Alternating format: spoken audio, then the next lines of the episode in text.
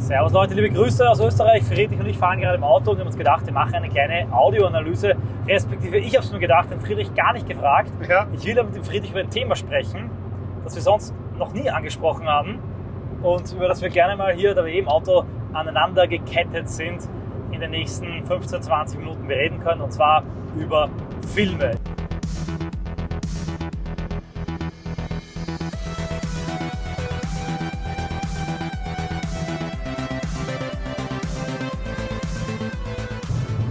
Filme. Also über Filme, ich weiß, bis ich habe, du hast angefangen zu reden, ich hatte keinen Plan, in welche Richtung Ich das weiß, geht. ich weiß, ich habe einfach losgestartet. Filme. nochmal, ja, ich weiß nicht, also, also Filme, das überrumpelt mich jetzt einmal, zumal ich sagen muss, ich äh, bin cineastisch nur dahingehend gebildet, dass ich so gut wie jeden Horrorfilm kenne. Ja. Ich mag gewisse Regisseure, ich mag gewisse Schnitttechnik, auf das schaue ich versessen äh, äh, und kenne mich sehr gut aus. Da gibt es weite Bereiche des Films, da kenne ich mich überhaupt nicht aus. Und dann interessieren mich wieder die technischen Aspekte, wie man Filme macht, wie man Kamera macht, wie man Schnitt macht, was für Kameras wie verwendet werden, was für Effekte drauf und so weiter. Overkill, viel Ja zu gut, aber, aber was wolltest du? Also, also als, Meine als, Frage ist einfach, was Ja. sind deine drei Lieblingsfilme, die dir so einfallen würden, die dich wirklich geprägt haben, die du dir oft schon angeschaut hast, die du dir beim ersten Date anschauen würdest? Ja. Also ich muss sagen, äh, einer fällt jetzt komplett aus der Reihe. Ein Film, den ich als Kind immer wieder geschaut Es gibt einen Film, den habe ich als Kind immer wieder geschaut, den konnte ich auswendig mitreden, kann das stellenweise bis heute. Ich habe die Charaktere mit Kohlestift gezeichnet. Ich habe äh, Poster, Bücher und alles davon gehabt. Ich war ein Kind und der Film war Titanic. Das war ein erstes Titanic? Titanic. Titanic, ja. Ich habe den Film so geliebt, ich habe das Schiff Titanic? die Nostalgie, also als ich dieses Wrack da unten liegen gesehen habe und man dachte, das war mal dieses schöne Schiff, das hat mich so ergriffen schon von Haus aus, dass ich unbedingt ins Kino wollte. Und ich weiß nicht wieso, ich meine, das war natürlich noch nicht die Love Story, für die war ich zu jung. Der Film war, alt warst du, äh, du der, Film, der Film war 1996, da war ich acht Jahre alt. Wahnsinn! Und ich habe den Film so geliebt, ich habe ihn immer wieder gesehen. Ich habe die Videokassette so oft vor und zurück gespult, dass sie am Schluss ausgebleicht war und dann äh, ist das Band gerissen und hat in, im VHS, also in diesem Videorekorder damals noch, äh, äh, ja, der eigentlich, glaube ich, den, soweit ich mich erinnern kann, den Videorekorder ruiniert. Aber der Film, also ich fand den so gut gemacht und äh, das, das ist halt wieder die andere Ebene. Das ist jetzt nicht nur die Geschichte, die gut war und die Macher, die gut war. James Cameron ist halt einfach ein grandioser Autor, weil ein zweiter Film, den ich dann auch der, habe. der, der hat die Hauptrolle gespielt. 2. So, äh, die Cameron, oder? Der hat die Hauptrolle Nein, nein, nein, nein, das war Leonardo DiCaprio. Und Ich weiß eh, Winslet. Ja, ja. Ich wollte nicht wenig foppen dürfen. Nein, und James Cameron, da merkst du halt, wie, gut, wie wichtig ein guter Regisseur und wie wichtig Storytelling, äh, äh, wie, wie wichtig diese Fähigkeiten sind, weil da so unterschiedliche Filme wie Terminator 2 und Titanic gemacht sind vom selben Kopf, vom selben Mastermind im Hintergrund. Das hat mich bis heute ein bisschen so erinnert an, an, an sowas wie Shakespeare, der halt sowas wie Macbeth und den Sommernachtstraum schreibt. Und das Einzige, was, was die Stücke miteinander verbindet, ist, dass sie, dass sie brillant sind. Ja, ja. Ja? Ich meine, Cameron würde sich natürlich sehr geehrt fühlen, mit Shakespeare verglichen zu werden. Naja, gut. Aber Titanic, Titanic, äh, oder wie man es sagen möchte, Ja. ist wirklich ein guter Film. Also Ja. natürlich ist er mittlerweile wegen dieser Love Story und diesem Arme ausbreiten auch schon ein, ein Meme geworden. ja. Aber dieser Film ist in die moderne Gegenwarts- und Popkultur eingegangen, nicht mehr von ihr wegzudenken Ja. und hat eine Größe erreicht, damit die andere auch kaum mehr erreichen werden können. Ich fand ihn auch schön und ich muss sagen, er ist, er ist natürlich ein, ein Angriff auf die äh, emotionalen Seiten äh, des Zusehers, das ist klar und offensichtlich. Ja, ja. Äh, es gibt sicher Leute, die da geweint haben und gerade auch die Damenwelt, der kann man das sicher nicht verhehlen, aber es ist sehr schön gemacht. Sogar ich als Kind eigentlich. Ja. Und er hat einen Mythos begründet. Ich meine, denkt Ja. daran, dass dieser Film sicher die Ursache dafür war, dass wenige, was heißt weniger, dass gut 100 Jahre später oder genau 100 Jahre später ein sogar interessanterweise mit einem Urenkel eines früheren Passagiers besetztes Tauchboot da runtergefahren und implodiert ist. Äh, Und das war ja nicht das erste Mal. Also das heißt, die haben das ja regelmäßig gemacht. Der Film hat Leute so bewegt, er hat irgendwas ausgelöst in sehr, sehr vielen Menschen, dass es, glaube ich, bis Avatar 2 der Film war, der am meisten äh, Geld in Kinokassen jemals weltweit umgesetzt hat. Das musst du mal schaffen. Und ich glaube, das hat auch viel damit zu tun, dass dieses Wrack noch existiert hat. Ja, Weißt, natürlich, eine Sachen- wahre Geschichte, Ja, ja. eine wahre Geschichte. Ich meine, die, Film, die Geschichte war natürlich frei erfunden. Diese Love Story mit Kate Winslet und DiCaprio. Und, und bis heute frage ich mich, ja, die- dieses Brett am Schluss hätte beide tragen können. Ja, das, das Aber ja das Schöne am Film ist ja auch, er hat eine gewisse epische Dimension, Ja. weil er etwas Tragisches hat. Ja. Das Tragische ist, jeder, der diesen Film ging, wusste von Anfang an, die werden alle sterben. Ja. Fast alle. Ja. Das wird untergehen, das wird sich Ja. nicht retten lassen. Und das Ganze ist ja auch ähnlich in den ganzen griechischen Tragödien. Ja? Man weiß, dass es schlecht ausgeht. Ja. Man weiß, der wird seinen Vater töten und seine Mutter, weißt du schon was. Ja? ja, Aber dass es geschieht, wie es geschieht, das ist das Entscheidende hier. Und das ist in diesem Film gut gemacht. Ich habe ihn auch sehr früh gesehen, wenn du das schon erwähnst. Er hat mich auch einschneidend berührt. Und es war natürlich auch diese absolut beklemmenden und dir fast schon die Luft abschnürenden Szenen des eindringenden Wassers in Ja. diesem untergehenden Schiff. Ja. Dieses Gefühl, sich zu retten, die Unterklasse, die nicht mehr rauf kann. Das war schon sehr brutal gemacht, oder? Äh, Es war, ziemlich, es war ziemlich brutal gemacht. Du kannst dir die Kälte vorstellen. Und dann auch so, wie die Charaktere sich entwickeln. Ja, dieser bösartige Keltenhockler, ja, der Freund von dir, der einfach nur noch will, dass dieser, dieser Nebenbuhler stirbt. Ja, dann, dann natürlich die, die Macht der reinen Liebe, die die Klassengegensätze überwindet, weil sie sich halt nach unten heiratet. Ja, weg von der Mutter, die halt sagen, du musst dich in die erste Klasse heiraten. Ja. Und dann aber auch, wie, wie, das Schiff, wie das Schiffspersonal versucht, diese Klassengegensätze durchzusetzen. Ja. Ihr müsst wie, wie dann auf einmal die Gitter zugehen und die wollen die natürlich eintreten, weil sie nicht absaufen wollen. Und der dann schreit, sie beschädigen ihr Eigentum, der White Star. ja. Also der, Okay, du kannst es wirklich auswendig ja, ich kann, ich, kann den Film, ich kann den Film noch auswendig. Ja. Wirklich, da bring Also mal der- Zitate mal und beweis es. Ja. Ich bin der König der Welt. Jack, bitte komm zurück. Ja, irgendwie. Be berühr mich, Jack, natürlich. ich komm bitte. Dann irgendwie so, nein, es, es ist ein irisches Schiff. Steuer, Ja, irgendwie so. Steuer. Nein, aber da, das war, das war, also dieses Schiff, also diese, dieser Film hat, glaube ich, ich meine, jetzt, jetzt reden wir so lange über Titanic, ich, Schon ich bin okay. so, so überrumpelt davon, dass du von Filmen redest und das war halt, du hast nach dem ersten gefragt und das war halt wirklich der erste, der mich massiv beeindruckt hat und dann auch über lange Zeit hinweg, weil du hast halt für, für fast jeden was dabei, den was anspricht. Einerseits äh, dieses kolossale Schiff, dann irgendwie die historische Dimension, die Tatsache, dass das jetzt nicht antik ist, also so weit weg, dass du keinen Bezug mehr hast, sondern dass dieses Wrack da noch modert. Ja, dass du, dass du schauen kannst, du kannst runterschauen. Du hast noch einen historischen Bezug, dann natürlich für Leute, die halt einfach Kitsch und Romanzen mögen, die tatsächlich recht gut gemachte äh, Romanze. Der Film hat alles. Und dann DiCaprio, muss ich sagen, ist, Ist ein ein brillanter Schauspieler, Schauspieler, der extrem gut gespielt Also äh, DiCaprio ist auch durch, in allen Filmen extrem gut. Es gibt diese, ähm, wie, wie, wie heißt der Film mit diesem Django Unchained? Ja, das ist ein Film von ganz anderer Qualität, finde ich jetzt nie, weit nicht nicht, so gut.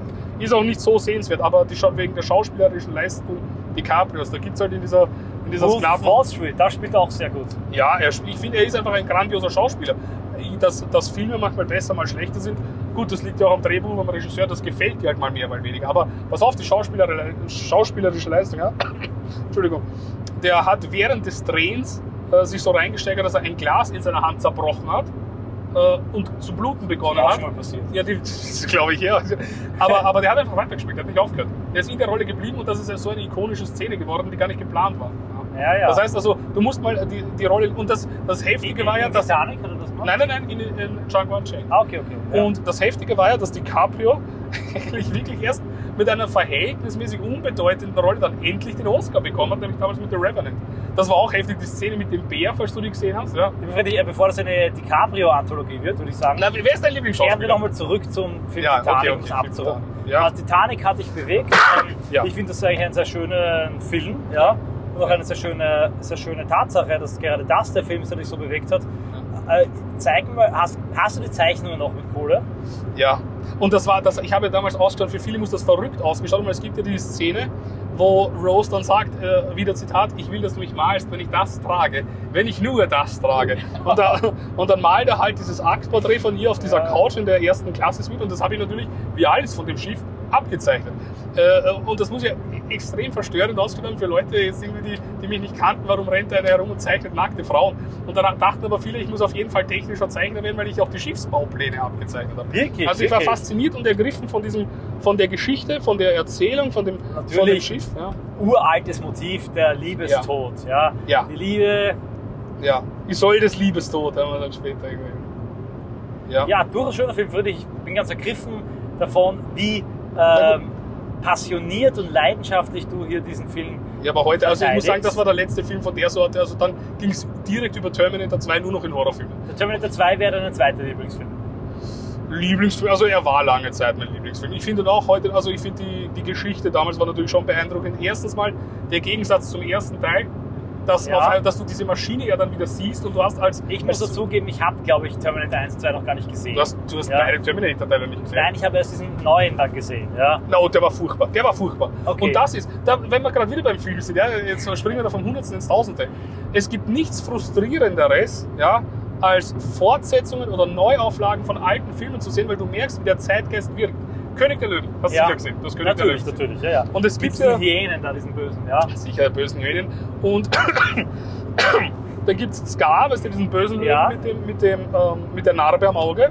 Das ist auch so was Schönes. Also in jedem Film, schaut mal, der Bösewicht ist immer gekennzeichnet durch Asymmetrie. Ein Auge anders, ein Auge tot, ein Klumpfuß. Ja, gut, aber egal, ist was anderes. Ja. Ähm, ähm, und es gibt die Stelle, wo er den, den Vater von Simba, also ich glaube Mufasa heißt er, äh, äh, da vom Felsen stürzt runter. Und er, das, Ja. das Kind sieht dann den toten Vater und, und will ihn aufwecken mit seiner kindlichen Naivität und, und, und lernt dann halt eigentlich so, also versteht dann erst im, im Zug der Situation, dass das Kind tot ist. Ungeheuer bewegender Moment und der hat sich bei vielen Kindern extrem eingebrannt. Ja. Mhm. Und im äh, neuen 3D-König der Löwen, der bis auf Wort und Bild, äh, jeder Frame ist identisch, nur grafisch hochgeladen. Aber diese Stelle haben sie rausgenommen mit der Begründung, man kann das Kinder nicht zumuten. Und ich finde gerade das war Aber die... Drag Queen Storytimes Ja, kann und muss man und nicht. darauf, darauf war ich, darauf, auf sowas war ich jetzt nicht aus, ja. Also das, das war so, finde ich, so ein, ein, ein, ein Spiegelbild oder so ein, ein, im Brennglas konntest du das, in dieser Entwicklung von König der Löwen beobachten, wie sich die Gesellschaft im Ganzen irgendwie entwickelt. Es wird alles aufgeblasener, technisch besser,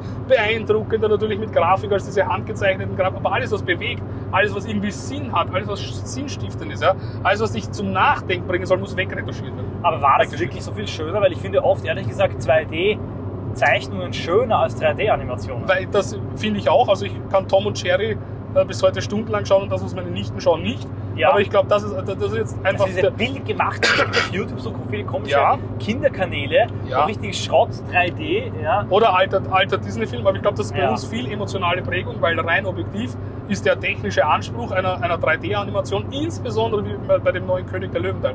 Schau das nach auf YouTube den Trailer an, du wirst dann sehen, das schaut aus wie echt. Das schaut aus wie Was sind echt. echte, echte Figuren, oder? Ich weiß nicht, wie die das gemacht haben. Ich war beeindruckt. Ich bin dann war ich auch noch im, äh, im Wienerberg Cineplex. Eins der, okay, weiß Da haben wir uns ja angeschaut, den Da haben wir uns den Godzilla angeschaut. Ja. Genau, genau, Godzilla Minus One. Der war, Ja, der, war, der, gut, war richtig, der war richtig gut. Und da, Ja. hast du was, da hast du was Ähnliches gesehen, also was du jetzt bei- beim, beim westlichen Film der Gegenwart, wenn du da jetzt diese, diesen woken Einfluss, äh, wenn du den woken Einfluss im westlichen Gegenwartsfilmen wegretuschieren willst, musst du entweder in die Vergangenheit der eigenen Filmgeschichte gehen oder du wechselst den Standort und suchst halt einen Film von woanders. Anders, weil Godzilla Minus One hat das, hatte das auch nicht. Und da, Friedrich, ist auch etwas ganz Spannendes, was hier auftritt. Weil es gibt ja die große Frage, ich glaube, da gibt es einen, auch einen Aufsatz, der genauso heißt, also ich glaube, ich weiß es, ja. Und zwar geht es um das Kunstwerk im Zeitalter der Reproduzierbarkeit. Ja. Zum Beispiel bei der Porträtmalerei, äh, der Versuch, möglichst exakt zu malen.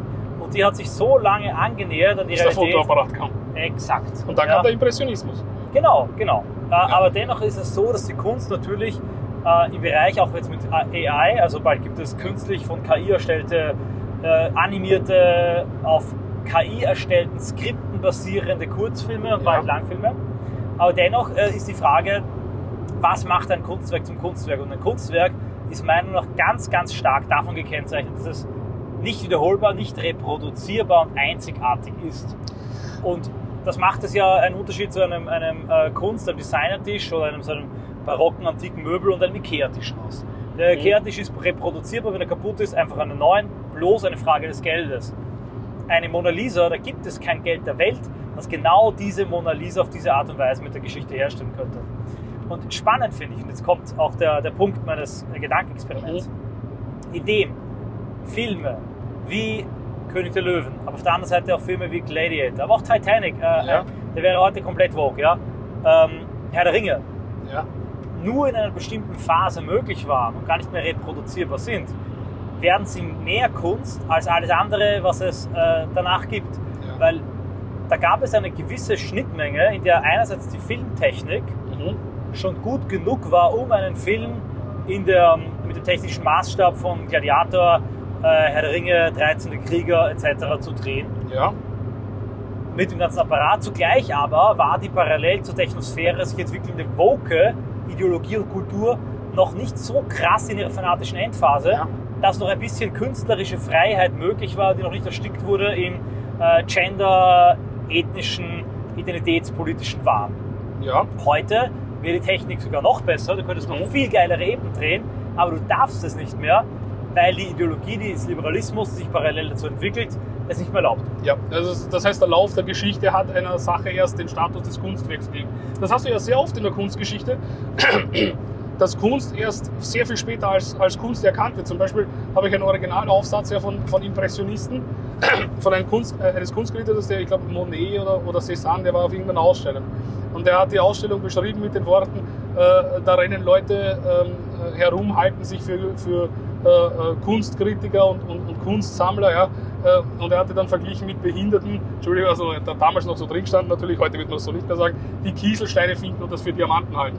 Heute äh, äh, Werke, die, für, die um Millionen äh, äh, versteigern. Das heißt, zum Beispiel, und wir, hätten, wir würden jetzt Filme wie Gladiator wahrscheinlich oder König der Löwen, Titanic und andere nicht so als Kunstwerke beschreiben, hätte sich der Zeitgeist nicht so massiv gedreht, dass sie dann erst so ein Kunstwerk, so was Archivierenswertem äh, gemacht haben. Das Museum zum Beispiel, das Museum äh, kommt auch aus der Zeit der Französischen Revolution, sagen, vor 1789 war das, was wir heute als Gemälde betrachten, Wanddekor. Also die, ja. die, haben die Bonzen, also die Bonzen von damals haben sich halt einfach die Wand damit zugehängt, dass er nicht mal einen bestimmten Platz gehabt. Und dann hat man einfach äh, dem dem, dem Kunstwerk irgendwie einen, einen, einen, fast sakralen Stellenwert gegeben, indem man gesagt hat, okay, du hängst da, wir stellen dich aus, der Künstler wollte mit dir was sagen und dann hat, auch, das hat ja auch das Mindset der Künstler verändert, weil dann war der Künstler nicht mehr ein Reproduzierender, wie zum Beispiel noch im Mittelalter, wo du halt Sachen im Auftrag gemacht hast, ja, was handwerklich natürlich Kunst, aber jetzt nicht das, was man heute mit Kunst verbindet, mit den schöpferischen Gedanken drinnen hatte, sondern hat sich, hat sich der erst dann gemacht, wo auf einmal auch sein Name darunter stand und wo er eine Botschaft damit transportiert hat. Ja, das hat er sehr verändert. Und das macht halt heute, finde find ich den Kunstbegriff interessant. Wenn ein Künstler will irgendwas sagen, Dinge erfahrbar machen, zum Beispiel, die sonst nicht erfahrbar sind. Und wenn ihm das gelingt, dann ist das für mich eine relevante Kunst. Es gibt auch viel Kunst, das ist halt einfach Müll. Der Ikea-Tisch ist streng genommen auch Kunst. Ja, da gebe ich dir recht. Also, eine, gut, Teilen gebe ich dir recht, Teilen würde ich widersprechen. Ja. Also ich will jetzt mal von der Kunstphilosophie zurück zu, zum Film gehen. Ja. Ich habe sehr aufgerissen, das Thema, also sehr schön erweitert. Worauf ich hinaus möchte, ist, dass halt diese Filme, wenn du ein derartiges Filmerlebnis haben möchtest, ein authentisches, ja. das nicht ideologisch überschattet ist, musst du, und das hat bei mir den Gedankengang ausgelöst, ja. zurückgehen. Ja. Das kannst auf eine bestimmte Ära der Filmproduktion zurückgreifen, die irgendwann beginnt und endet. Ja. Viel früher zurückgehen, in die 70er, 60er Jahre wird man dann auch nicht, weil da die Filme wahrscheinlich technisch noch nicht das hermachen, was man möchte. Zumindest gibt aber auch sehr gute. Es gibt auch sehr, sehr gute, aber wenn du im Bereich gerade von Action, Science-Fiction-Film gehen willst oder nicht so ein kompletter Nerd bist, dann wirst du eher in diese bestimmte Ära hineingehen. Mhm. Und du musst jetzt diese Filme sogar ähm, analog haben. Denn auch in den digitalen Streaming-Services ja, ja, ist es so, ja. dass die mittlerweile nachbearbeitet werden, mit Triggerwarnungen versehen werden, oder neu aufgelegt oder rausgeschnitten werden. Zum Beispiel eben der Original äh, Peter Pan, weil dort diese Indianer so äh, rassistisch dargestellt würden aus Sicht der Zensoren das macht das Ganze wieder sehr spannend und das macht auch das Filmerleben sehr politisch. Ich mache regelmäßige Analysen ja. von modernen Filmen, aber wir haben jetzt äh, immer noch die, die, drei Filme durch, Friedrich. Zuerst, ja, drei äh, Filme, okay, okay. Titanic, dann war es König der Löwen, oder? Nein, nein, also die, die würde ich nicht betreiben. Also die fand okay. ich, ich muss halt sagen, ja, dann, äh, vom, vom Anspruch her ist das dann natürlich ein Absturz, weil, weil, weil ich, wie gesagt, dann sehr ins Horror-Genre über, übergegangen bin. Was mich dann sehr fasziniert hat, war die Freddy Krüger-Reihe das, äh, ist, fa das fast eigentlich, das widerspricht leicht jetzt ähm, äh, dem, was du gesagt hast über die Zeit, in der man Filme schauen muss und die, die Entwicklung der Technik. Gerade im Horror-Genre oder auch im Thriller-Genre würde ich sagen, je weiter die Technik sich entwickelt hat, desto schlechter ist die Handlung geworden. Wirklich? Ja. Interessant, spannend. Freddy Krueger, ja? ja? Also zum Beispiel, erstens fand ich die Idee schon interessant. Okay, bist du vertraut mit äh, Freddy Krueger? Das ist der Typ, das ist nicht der Clown, oder? nein, nein, nein, das ist Terrifier oder S. Oder das ist der mit, der mit den langen Fingernägeln, Freddy Krüger, oder? Freddy Krüger, genau, mit der, mit der, mit der, mit der, mit der, mit der Krallenhand, ja. Und, und ich fand die Idee wahnsinnig faszinierend, weil Freddy Krüger, anders als alle anderen Filmmonster, existiert ja. nicht physisch, der existiert in deinen Träumen.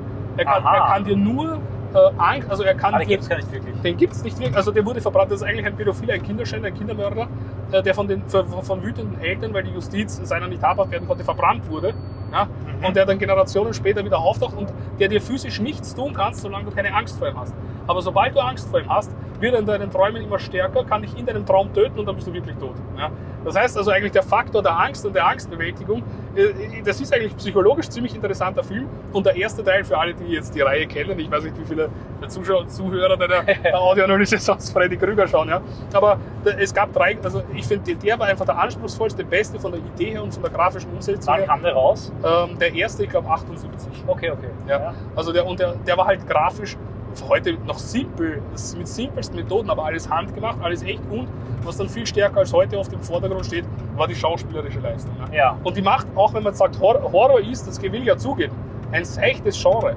Aber wenn du da Storytelling Grafik, wenn du da Liebe und Herzblut, Herzblut reinsteckst, kommt ganz was anderes raus, als wenn du das halt einfach als ba- banalen Slasher, wie viele Regisseure das auch machen. Die kriegen einen Auftrag, sagen, es ist Jänner, Februar, da wollen die Leute oft Horrorfilme schauen, oder dann Oktober, November wieder. Hau irgendwas für die, fürs Kino raus. Das, Mhm, das schaust du und du vergisst es wieder. Aber zum Beispiel, äh, dass, da, dass, du, dass du da mit Storytelling und mit guten Ideen viel rausholen kannst, siehst du gerade daran, dass Freddy Krueger, äh, jeder noch kennt, weil du zum Beispiel die, die, die anderen zwei Slasher rein, Freitag der 13. mit Jason mit dieser Eishockeymaske und, und Hell, okay, Halloween ist auch ikonisch geworden, aber nicht so ikonisch. Ja. Die gehen unter. Und jetzt gibt es wieder, also mein aktueller Lieblingshorrorfilm, ich weiß, hast du gehört von Terrifier? Nein. Terrifier, ich also das ist wirklich ein Slasher. Ich will ihn jetzt nicht Leuten empfehlen, die Horrorfilme nicht mögen. Der ist extrem brutal ja, äh, und er ist auch wirklich grauslich. Aber da ist im Zentrum dieses Films steht halt ein Clown, der so heftig Wie bei S.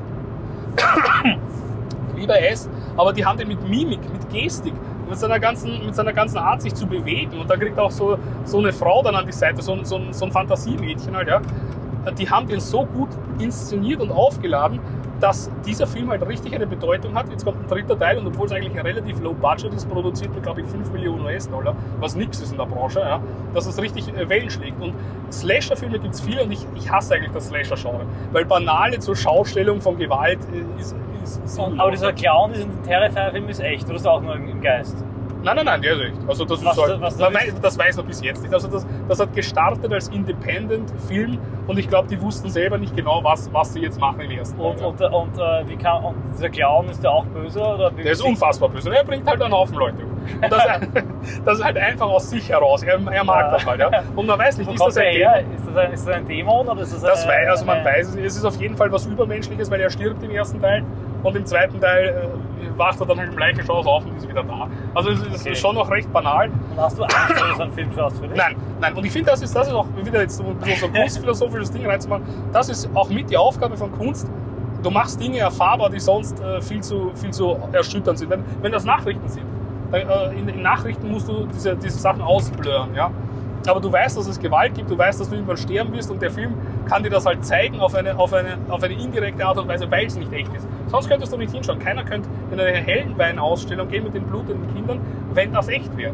Du würdest weinen oder du würdest wütend werden, aber weil du weißt, es ist gemalt, kannst du es dir anschauen. Und dadurch werden Dinge erfahrbar, die ja real da sind, aber mit denen du dich nie auseinandersetzen wollen würdest, obwohl es eigentlich sinnvoll ist, sich mit denen auseinanderzusetzen. Das ist für mich einfach die Rolle, die Künstler haben. Ja? Titanic und so ein Horror-Clown. Setzt Ja, aber nicht. Titanic fällt auch. Man schaut, Titanic, am Ende, du hast, du hast das am Anfang Also, gesagt, um kurz mal äh, äh, Titanic, dann äh, äh, Freddy Terrifier, Krueger. Freddy Krueger Und dann jetzt, Terrifier. ja, ich weiß nicht über Terrifier. Ob, ob ein Film wirklich mich lang bewegt, das hängt doch dann davon ab, ob er mich nach Jahren noch beschäftigt.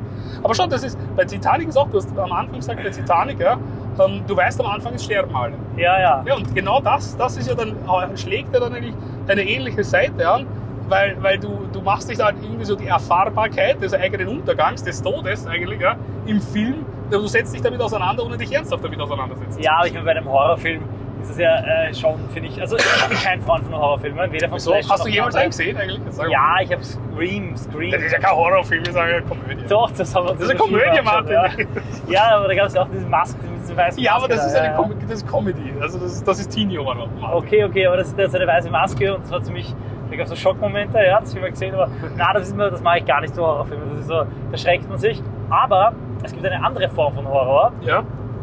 ähm, die ich wiederum dann auf eine andere Art und Weise ähm, zumindest interessant finde, ja, Mhm. und die dann meiner Meinung nach wirklich äh, auch spannend sein kann, wobei ich generell äh, nicht so ein Freund davon bin, aber es gibt so Filme, die dann auf eine psychologische Art und Weise richtig krass verstörend sind. Ja? Ähm, zum Beispiel der Film Tell No Lies, falls du den kennst. Erzähl nur das. Sag mal, beschreib mal kurz. Ja, da geht es um so eine Familie, die lernt eine andere Familie im Urlaub kennen, ist ein skandinavischer Film. Die haben halt so ein Kind, das sie recht nicht so nett behandeln. Ah, dieser Arthouse-Film, oder? Genau, ja, genau, ja. ja, sicher. Solche Schaffmacher Filme- hat eine Analyse dazu. Solche Filme finde ich dann schon sehr krass. Ja, Ja, ja. Und das wiederum, da kann es schon welche geben, die man sich gerne anschaut. Aber ich will es auch gar nicht so lange ausweiten, Friedrich. Ich hatte nur diese Anwandlung, äh, dich nach deinen drei Lieblingsfilmen zu fragen, weil es mich interessiert hat. Ich hoffe, es hat auch viele Zuhörer interessiert. Jetzt sag aber du deine auch. Nein, nein, das wir haben schon so angesprochen, für das dauert lange. Dazu machen wir eine eigene Audioanalyse, wenn es euch interessiert, meine Freunde, und euch gefällt, ähm, Friedrich und mir beim äh, Reden zuzuhören, dann werden wir das in einer anderen Audioanalyse mal bringen. Danke an der Stelle fürs Zuhören, lieber Friedrich, das ist das letzte Wort. Ja, ich, ich, es war jetzt überraschend und unstrukturiert, aber es, es macht Spaß mit Martin im Auto über vieles. Also wenn du öfter mal wohin fährst, nehme ich mit, dann schauen wir, was rauskommt. Sehr, sehr gerne. Danke fürs Zuhören, Leute. Bis zum nächsten Mal und auf Wiedersehen.